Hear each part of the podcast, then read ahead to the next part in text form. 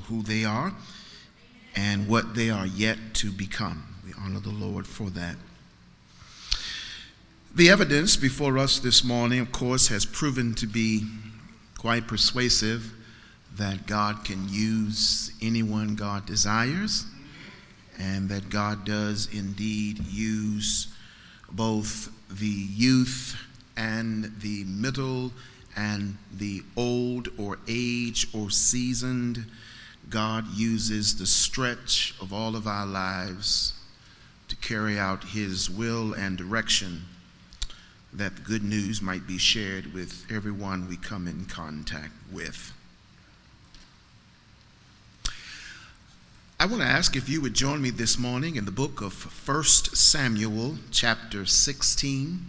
1 Samuel, chapter 16. 1 Samuel, chapter 16. I want to read verses 14 through 23 very quickly. Verses 14 through 23. I know some of you are saying that, hold on, the program says Genesis chapter 37. I know. But Pastor said 1 Samuel chapter 16, verse 14 through 23. No, I know. I told him that I just I made a change in between service, so I'll explain to you how that happened.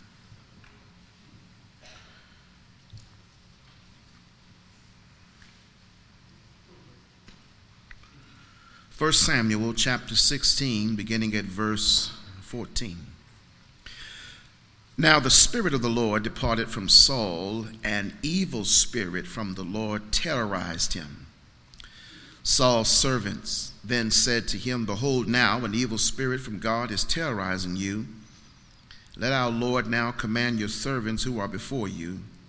Let them seek a man who is skillful player on the harp and it shall come about when the evil spirit from God is on you that he shall play the harp with his hand, and you will be made well. So Saul said to his servants, Provide for me now a man who can play well, and bring him to me. Then one of the young men answered and said, Behold, I have seen a son of Jesse the Bethlehemite, who is a skillful musician, a mighty man of valor, a warrior one prudent in speech and a handsome man, and the Lord is with him. So Saul sent messengers to Jesse and said, Send me your son David, who is with the flock. And Jesse took a donkey, loaded it with bread and a jug of wine and a young goat, and sent them to Saul by David his son. Then David came to Saul and attended him, and Saul loved him greatly, and he became his armor bearer. And Saul sent to Jesse, saying, Let David now stand before me, for he has found favor in my sight. So it came about whenever the evil spirit from God came to Saul, David would take the harp and play it with his hand, and Saul would be refreshed and be well, and the evil spirit would depart from him. Amen. You may be seated.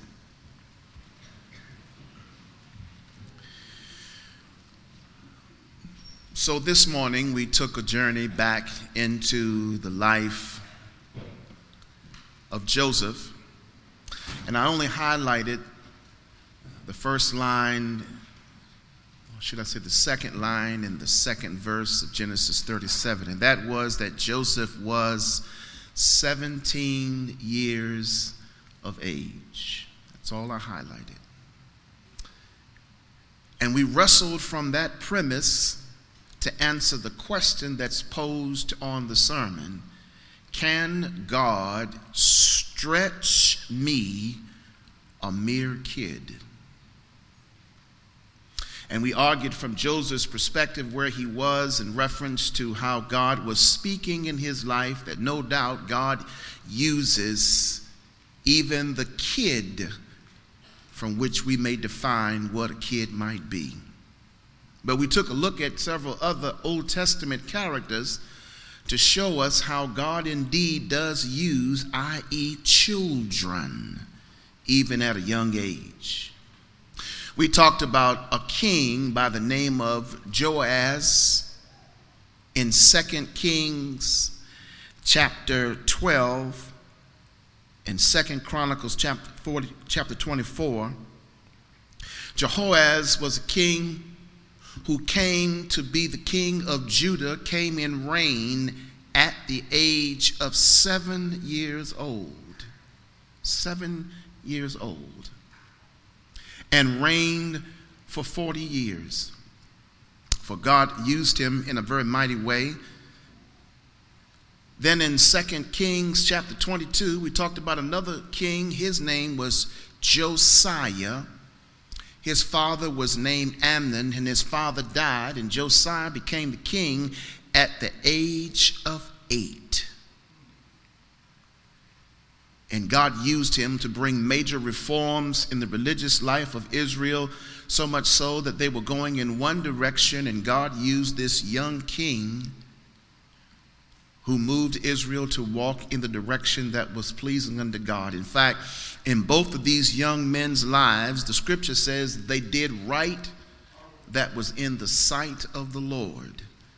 Their lives were moving in the right direction. But more critically, was even though they were children, God raised them, used them, brought them up, matured them into the calling in which He had in their lives, that they might demonstrate before us that God uses children just as he uses adults. But there are more examples. There is a young lady in 2 Kings chapter 5, a young girl we believe, we believe to be somewhere in the neighborhood of around 10 years old, whom God uses to help Naaman, the general, understand the importance of following in obedience to the words of the prophet Elisha. This young girl, who is described as a handmaiden, reminds Naaman if the king had told you what the prophet told you, which was to go down to the Jordan and dip seven times, if the king had said that, would you do it? And Naaman responded by saying, Of course I would do it, because if the king says it, then it must be legitimate. And the young girl says, Trust me, if the king you think is legitimate, the king is no more legitimate than the God of your creation. And this young girl leads Naaman to the Jordan River, and then Naaman baptizes himself or dips himself into the Jordan seven times, and he comes up healed. And I want to highlight the point, but his healing came through being obedient to the direction of a 10 year old girl. We also learn from the Gospel of John, chapter 6, that there's a young boy there in the midst of Jesus standing before a crowd. In fact, the text, John describes him as a little boy, which may be in Jewish terms, probably somewhere between the ages of 7 and 11. This little boy comes to this crowd, no doubt yet to see Jesus, but is picked out. And Jesus borrows his two fish and five barley loaves just to make preparations to feed 5,000 and more. Don't miss the point. It wasn't an adult that handed over his lunch, it was a little boy who merely gave up his lunch that he might grow up into. And the interesting thing is, we never know who this little boy was. His name is not mentioned in the text, but I wondered what impact did he have not only in his own life, but in the lives of those he came in contact with later. We never will know. Only heaven knows what God had in store for him.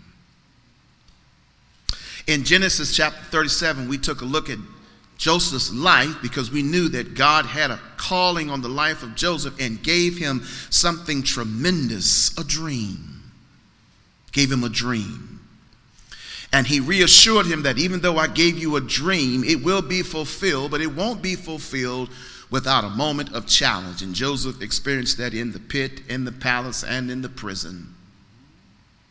All of that, though, takes us back to Joseph only being at the beginning a 17 year old kid whom God entrusted with a dream. And no doubt God had to prepare Joseph for a long journey because he would be hated by his brothers. And you read Genesis 37, the first 11 verses, it says on three different occasions that his brothers hated him and hated him even more. And verse 8 says they hated him because not only of the dream, but because of the words he kept speaking about the dream. God is in the business of using young people. I only came to raise up this morning that it's not just Joseph, but there's also someone whom we believe to be perhaps in the age between 16 and 18. His name is David. He is one of the sons of Jesse.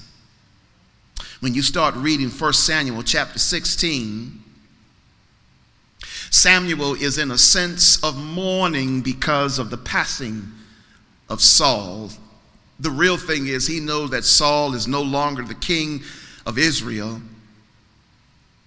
And Samuel is brokenhearted because he realizes Saul suffers the consequence of making the wrong decision by consulting whom he consulted in a moment when he needed wisdom. It wasn't God, it was the witch of Endor.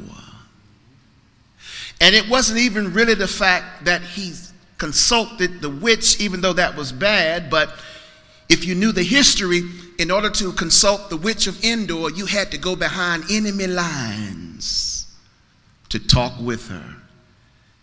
And I think what broke Samuel's heart was that Samuel realized, Saul, you were under the auspices of God's control. How could you go behind enemy lines and talk to someone else who couldn't even give you the answer to the question you were searching? Samuel was depressed. And God stops by to Samuel and says, Tell me why you still mourning. Read the text. You need to get up and get yourself prepared because I have already somebody else in mind that's going to lead Israel. And I'm going to use you to get them prepared.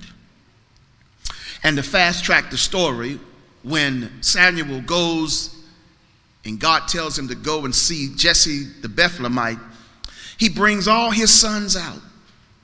And you read the text, as each one comes out, Samuel, the first one, Saul, uh, Jesse's oldest son, Samuel says, I know this is him. This has got to be the one that God's going to anoint as the king. But the Bible says that God says, No, that's, that's not him. He brings out the next. No, that's not him. He brings out the next. No, that's not him. He brings out the next after seven sons. God tells Samuel that's not him. In fact, he warned Samuel. He says, Samuel, do me a favor. Don't look at the outside of a man. That's what men do. But God never measures a man by what he has on the outside, but he looks at the person on the inside. And God moves upon Samuel's heart to ask the next most critical question Jesse, do you have any more sons? Yeah, I got one, but he's attending sheep. And God whispers in the ear of Samuel, That's him. That's the one I want. Samuel says, Bring him here, bring him here. Read the text, bring him here. He brings him here. And Saul, uh, Samuel says, Bring him here. That's who God wants. And says, verse 11, I think it is verse 11. Samuel says to Jesse, Are these your children? And there remains yet the youngest, the youngest, the youngest, the youngest, the youngest. You don't want him. He's a boy tending sheep. In fact, if you think about it, we've given him the worst job of all the brothers. He tends sheep. He takes them out to be fed. He shovels the manure. He helps trim their coat. He feeds them, He leads them. God, I feel that vision coming up. They don't know that God is already setting up in the life of David early in his youthful years the exposition of Psalm 23. He's already setting it up and he takes David's context in the fields with the sheep. And I came to tell some young person today it doesn't matter the context to which you were born. I don't care if you were born in the house, outside the house, uptown, downtown, inside, outside. God will use you if you're willing to be available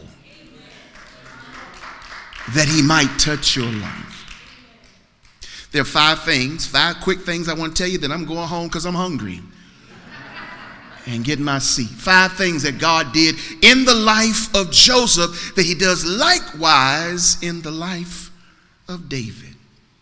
We're back to 1 Samuel chapter 16, verse 11. Samuel says to Jesse, Send and bring him, for he will not sit down until he comes out. Here comes David. And look at him. He's a kid, but look at what verse 12 says. He sent brought him in. He was handsome, beautiful eyes. And the Lord said, Anoint him. That's who I want. Can you interject for a moment Samuel's consideration? God, you sure? This is a boy, a kid. That's all he is. Anoint him. That's who I want. Five things. Follow me in the text. First of all, understand that doesn't matter what your age is, God has already selected you for service. See, look back in the text and let me show you what God is doing here in the text. Look what it says in verse 1 chapter 16. He tells Samuel, How long will you grieve over Saul since I have rejected him from being the king of Israel? Look what he says Fill your horn with oil and go, and I'm going to send you to Jesse the Bethlehemite. Look what it says For I have selected a king for myself.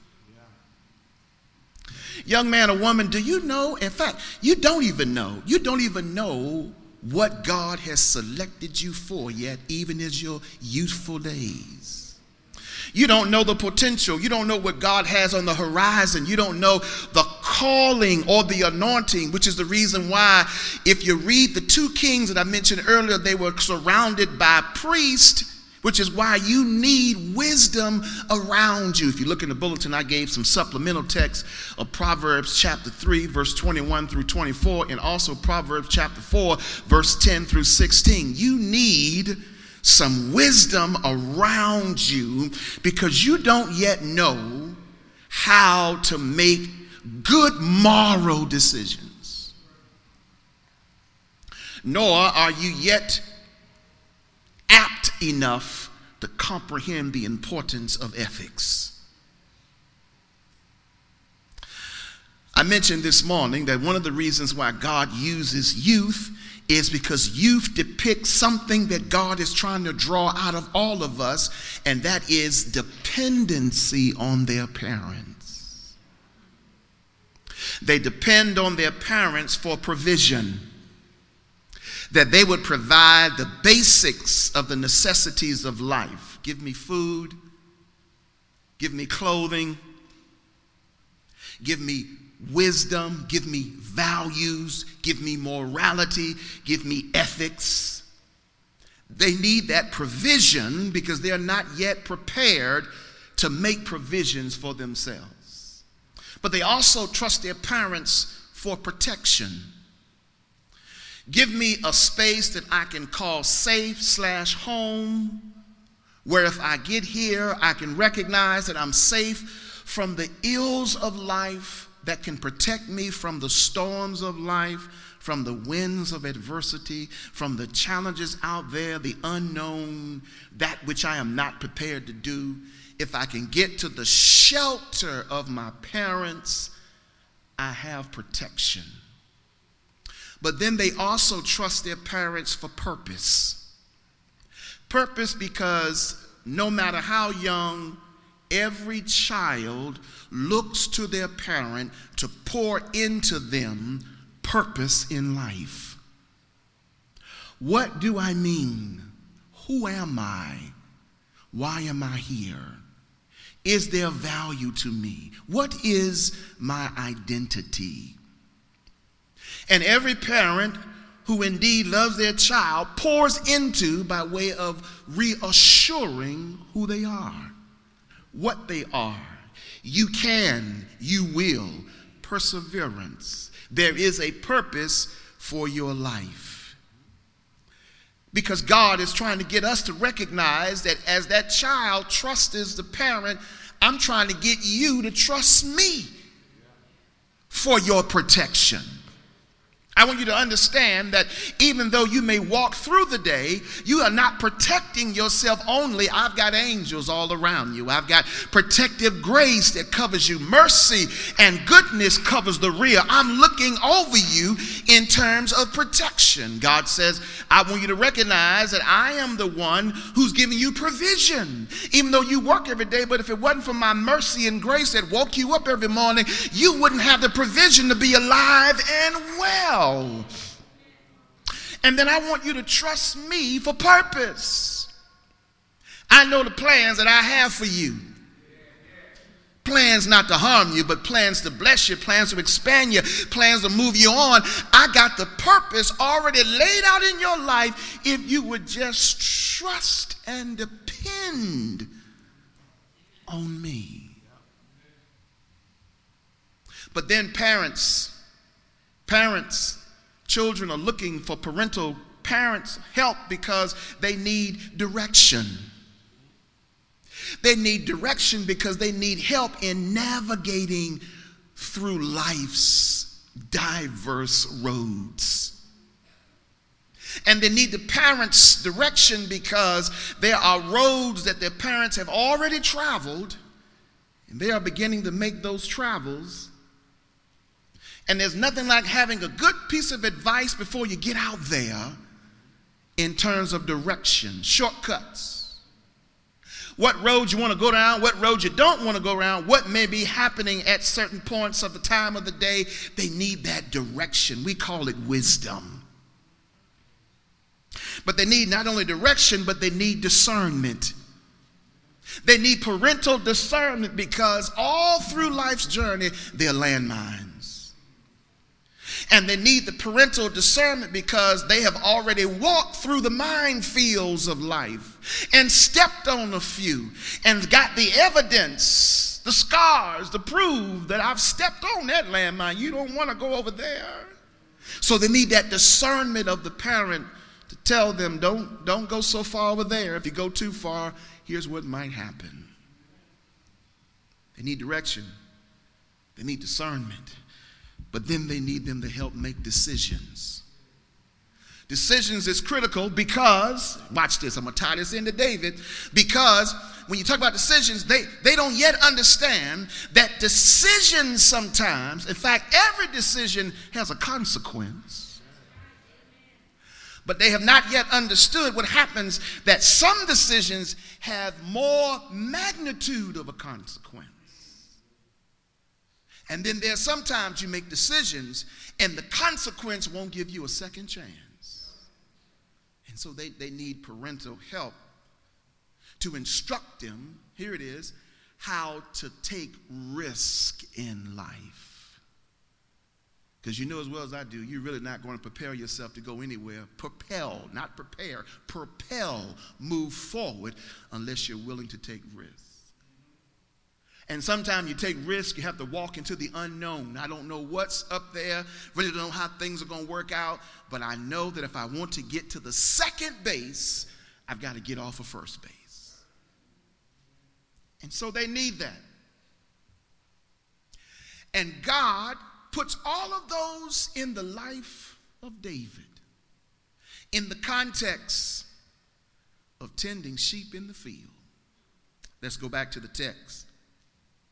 God selected David. Isn't that what we were told? When Jesse paraded his sons before God, Samuel, God told Samuel neither one of them were it. But when he brought his son out from the field, God said, That's him.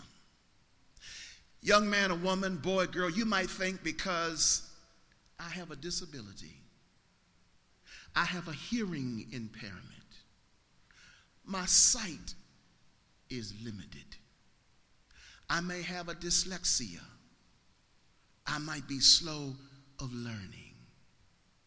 Do you not know that that doesn't matter to the selective will of God? I can take you through scripture and show you folk who had disabilities and God used them.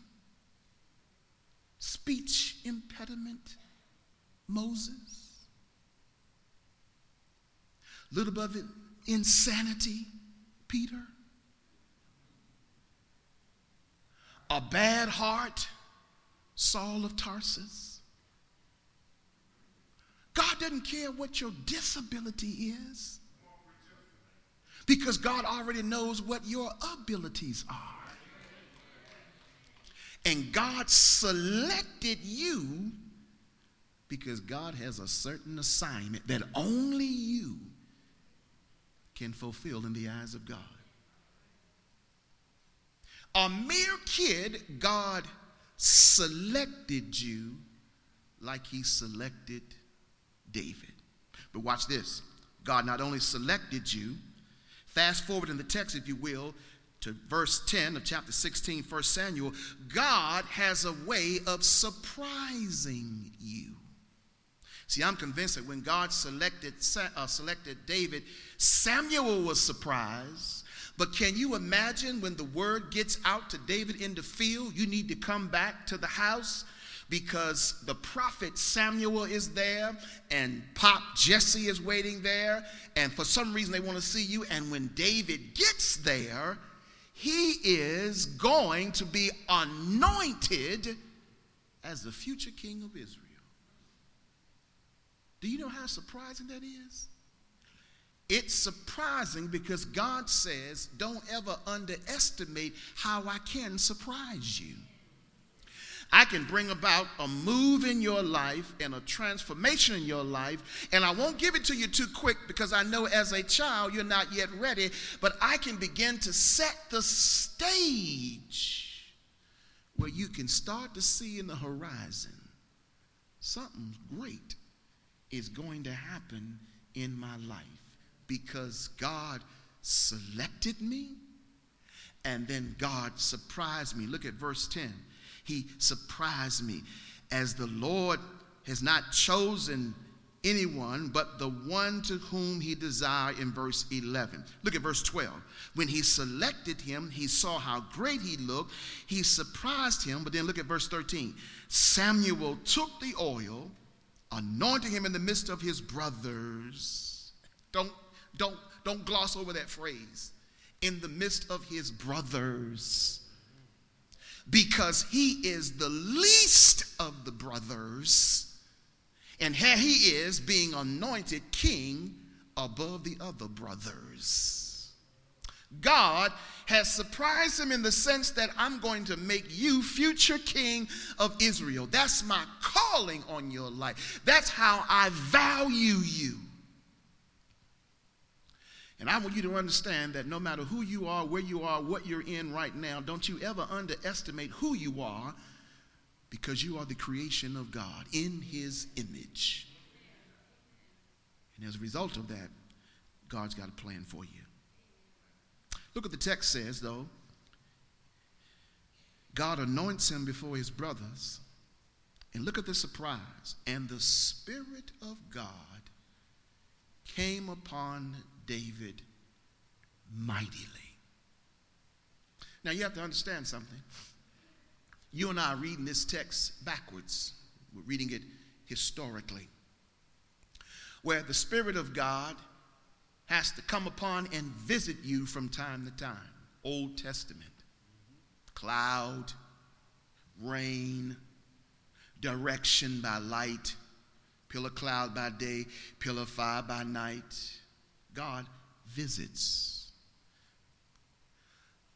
But when we read the text now forward, God doesn't visit, God resides. God has now taken up resident. God lives. And so when you know He lives, you, you sort of sing with great joy because He lives. That's a shout moment right there. I can face tomorrow because I know who holds the future. Here it is. And now life is worth living just because he doesn't just visit me, but he lives on the inside of me. And so, in the visitation of God, he was already preparing David later when he would get in a moment where he would have to be able to resort back to the moment of his calling. And so he could say, The Lord is my shepherd. I know what it means to have a shepherd, says David. I have attended enough sheep, and I know when the sheep are comfortable and when the sheep is assured, I shall not want. A good shepherd makes me to lie down in green pastures because he's, he's going to lead me where food is abundant, where the source helps provide the nourishment for my soul and my body and my coat because that's that's what I provide. The wool, he's going to give me the right nourishment. He leads me. He leads me. But green pastures and still waters. Waters that aren't troubled, but waters that flow with an ever current stream of life and joy. He's my shepherd, I shall not want. He maketh me to lie down in green pastures. He leadeth me beside the still water, restores my soul because David will come to realize what it means to have a broken soul. He leadeth me in the path of righteousness for his name's sake.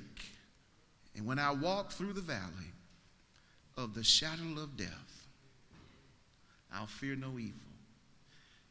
Can you imagine how many times he walked the sheep through the valley of the shadow of death but feared no evil? Because God was with him. See, if you read the text, God selects David, surprised David, but then in verse 13, we also get the indication that God strengthens David. That's how David would say, Yea, though I walk through the valley of the shadow of death, I got nothing to fear because he's with me. His rod and his staff, they comfort me in the presence of my enemy. He's reflecting back to not only what Samuel did to him, he anoints my head with oil. But he also knows that a good shepherd carries in his pouch oil for the, the healing balm for the wound of the sheep. When the sheep is wounded, could have stepped on a rock, something could have wounded him. The shepherd needs to be able to put the balm of Gilead in his womb to heal him. And look what God does. He anoints David. The mightily does the Spirit come on him, says verse 13. But David says, My strength is in God, but I'm also learning, even as a young man, God sustains me. Look at verse 14. I'm almost done. Look at verse 14. Now the Spirit of the Lord departed from Saul, and an evil spirit from the Lord terrorized him. Saul's servant then said, Behold, an evil spirit from God is terrorizing you. Saul's life is now being agonized. Here's what I meant by making decisions and their consequence. Saul makes a decision to consult the witch of Endor, and God allows the evil spirit. He was consulting with an evil spirit. God let the evil spirit terrorize Saul. Saul went ballistic. He lost his mind. And watch how David sustain, or watch how God sustains David because as he's strengthening him, it's a journey that God has to prepare him. And as he prepares him, he's sustaining, knowing what his assignment would be, even in the mode of preparation.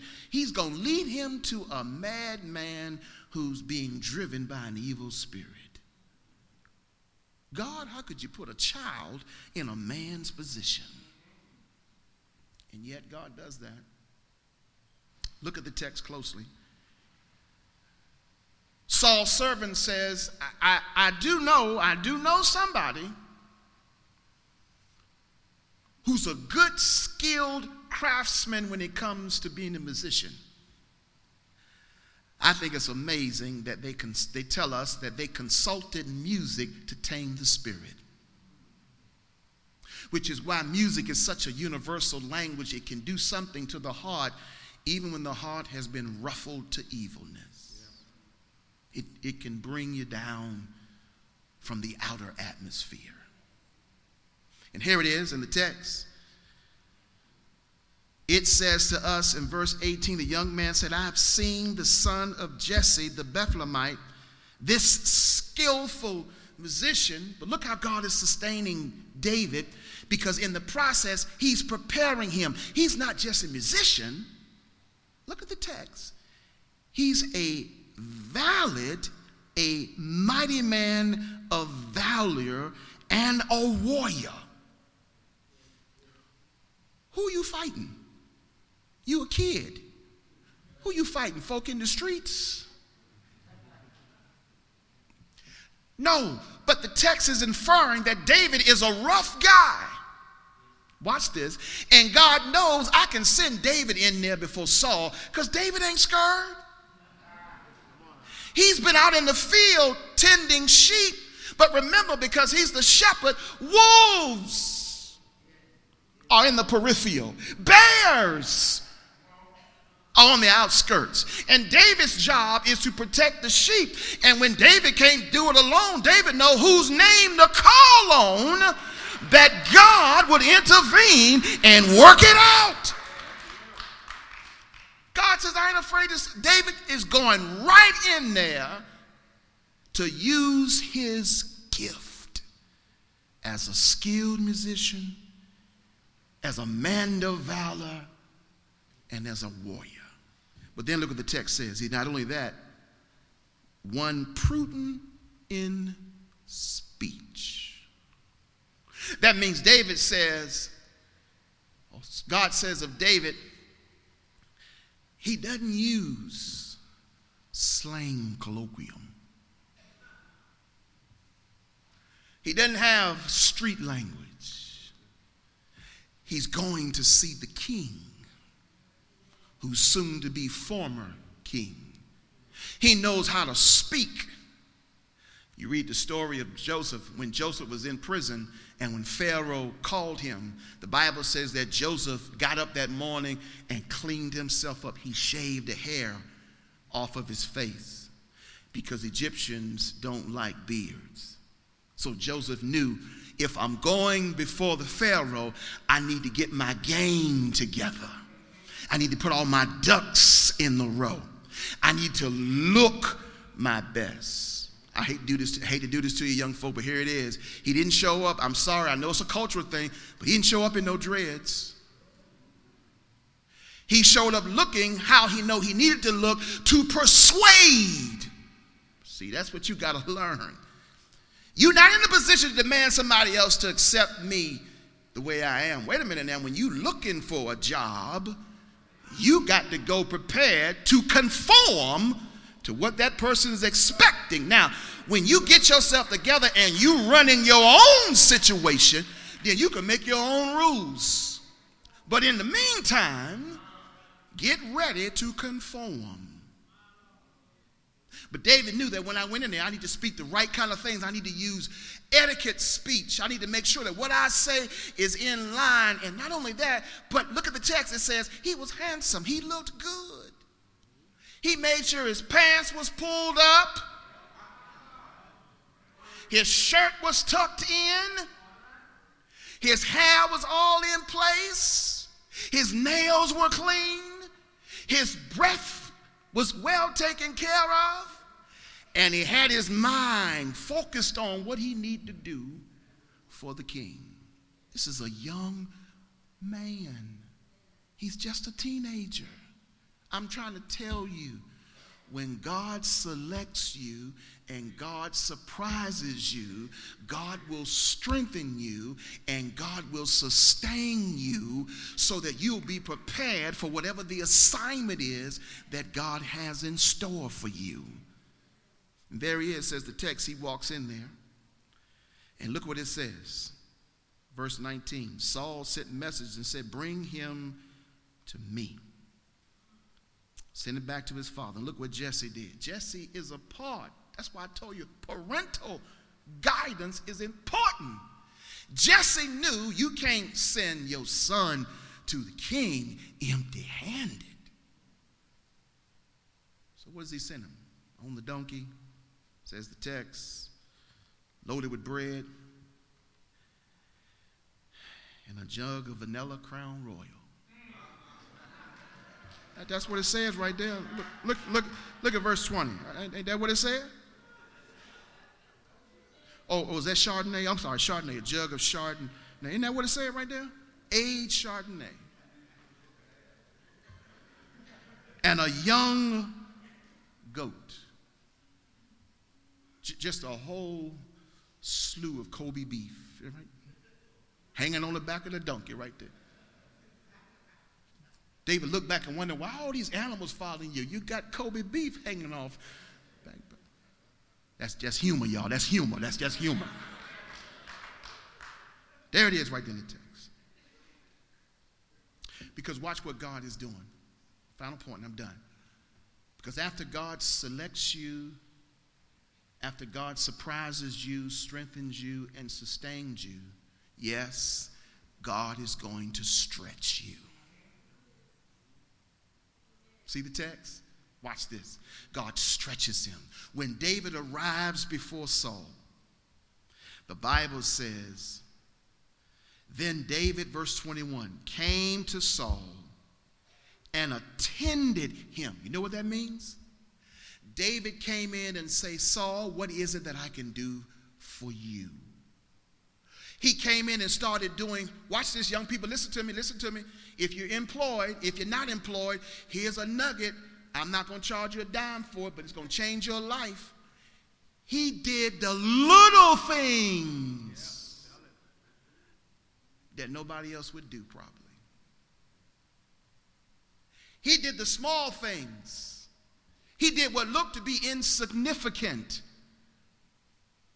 I ain't taking him no coffee. He get his own coffee. He a grown man. He's setting himself up for progress. His gift is going to make room for him. It may not even be before Saul, but watch how God makes room for him later on. He did the little things, and look what Saul did because he did the little things, verse 21. And Saul loved him greatly. Vacation, you ain't got to take the whole month off. Don't worry about it. Pay, you get vacation with pay. Promotion, you get a promotion. Look what the text says.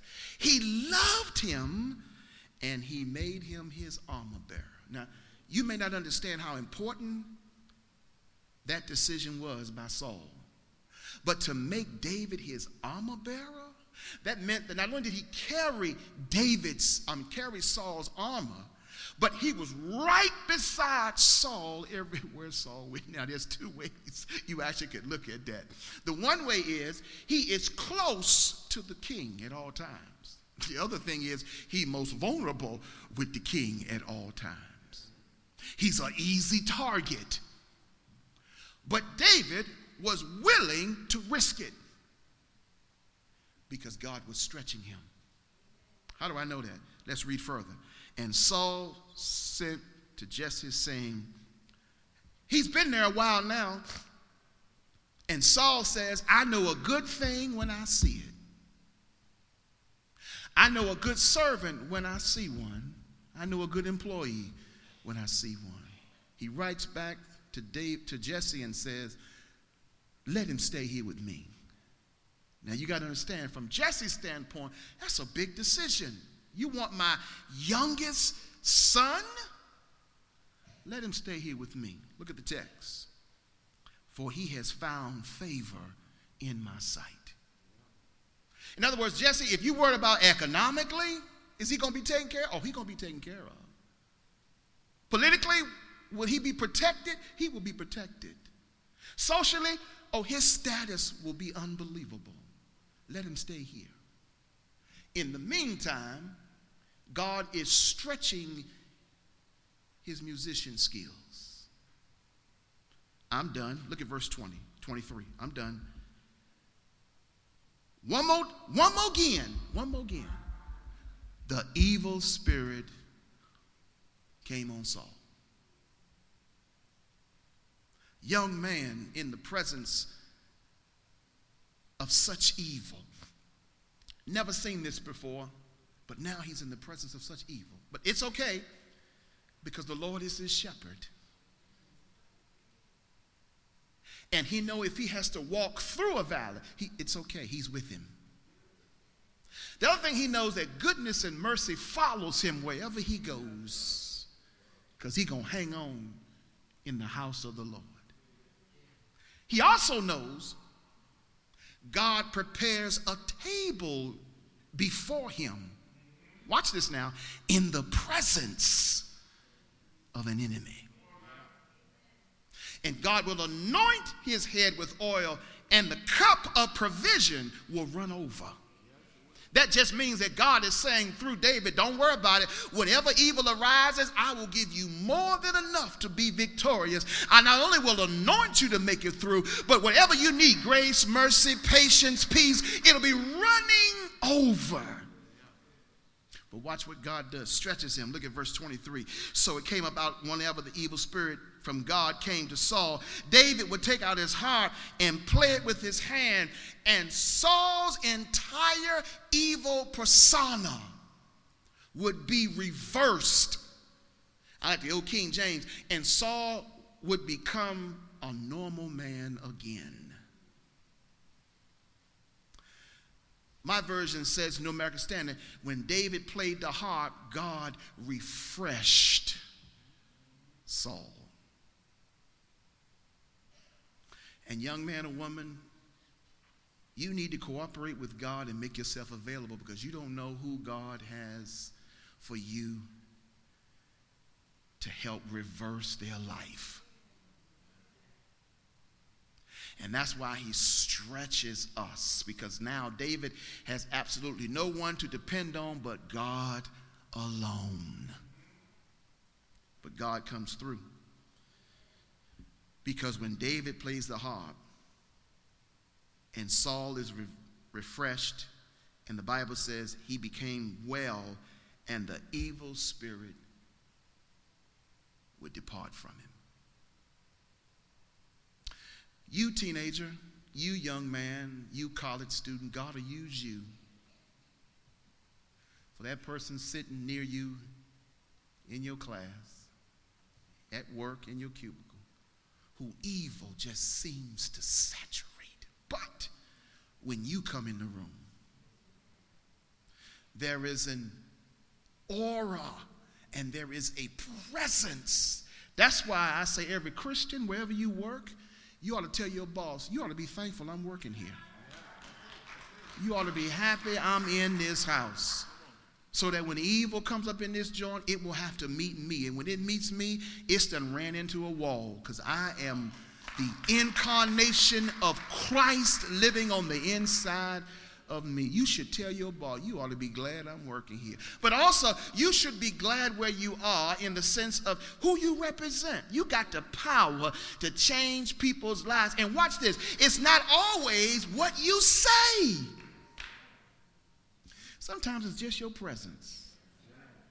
I just feel different because when you around, I don't get all upset. I just feel like something calms me down. That's God working through you.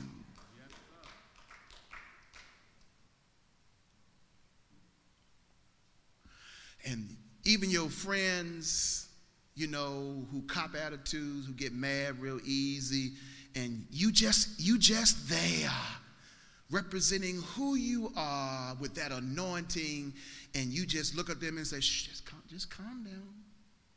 Take a deep breath. Pray and ask God to give you some patience and some strength. I know, but I, I and they start calming down. All right, all right, all right, all right. Because God will use you to get that evil away from them. I know some of us got folk that we have to work with or we have to be in class with. We're not to the extreme yet of wishing they were gone eternally, but uh, a transfer would be nice or an extended health issue that gives them a leave of absence or you know something of that kind a, a long-term assignment on the other side of the building but god Mm-mm. God said, I'm stretching your patience and stretching your dependency and stretching faith and your hope. And most of all, I'm stretching and expanding and illuminating the light on the inside of you. Because I want you to know you are my lights in this world.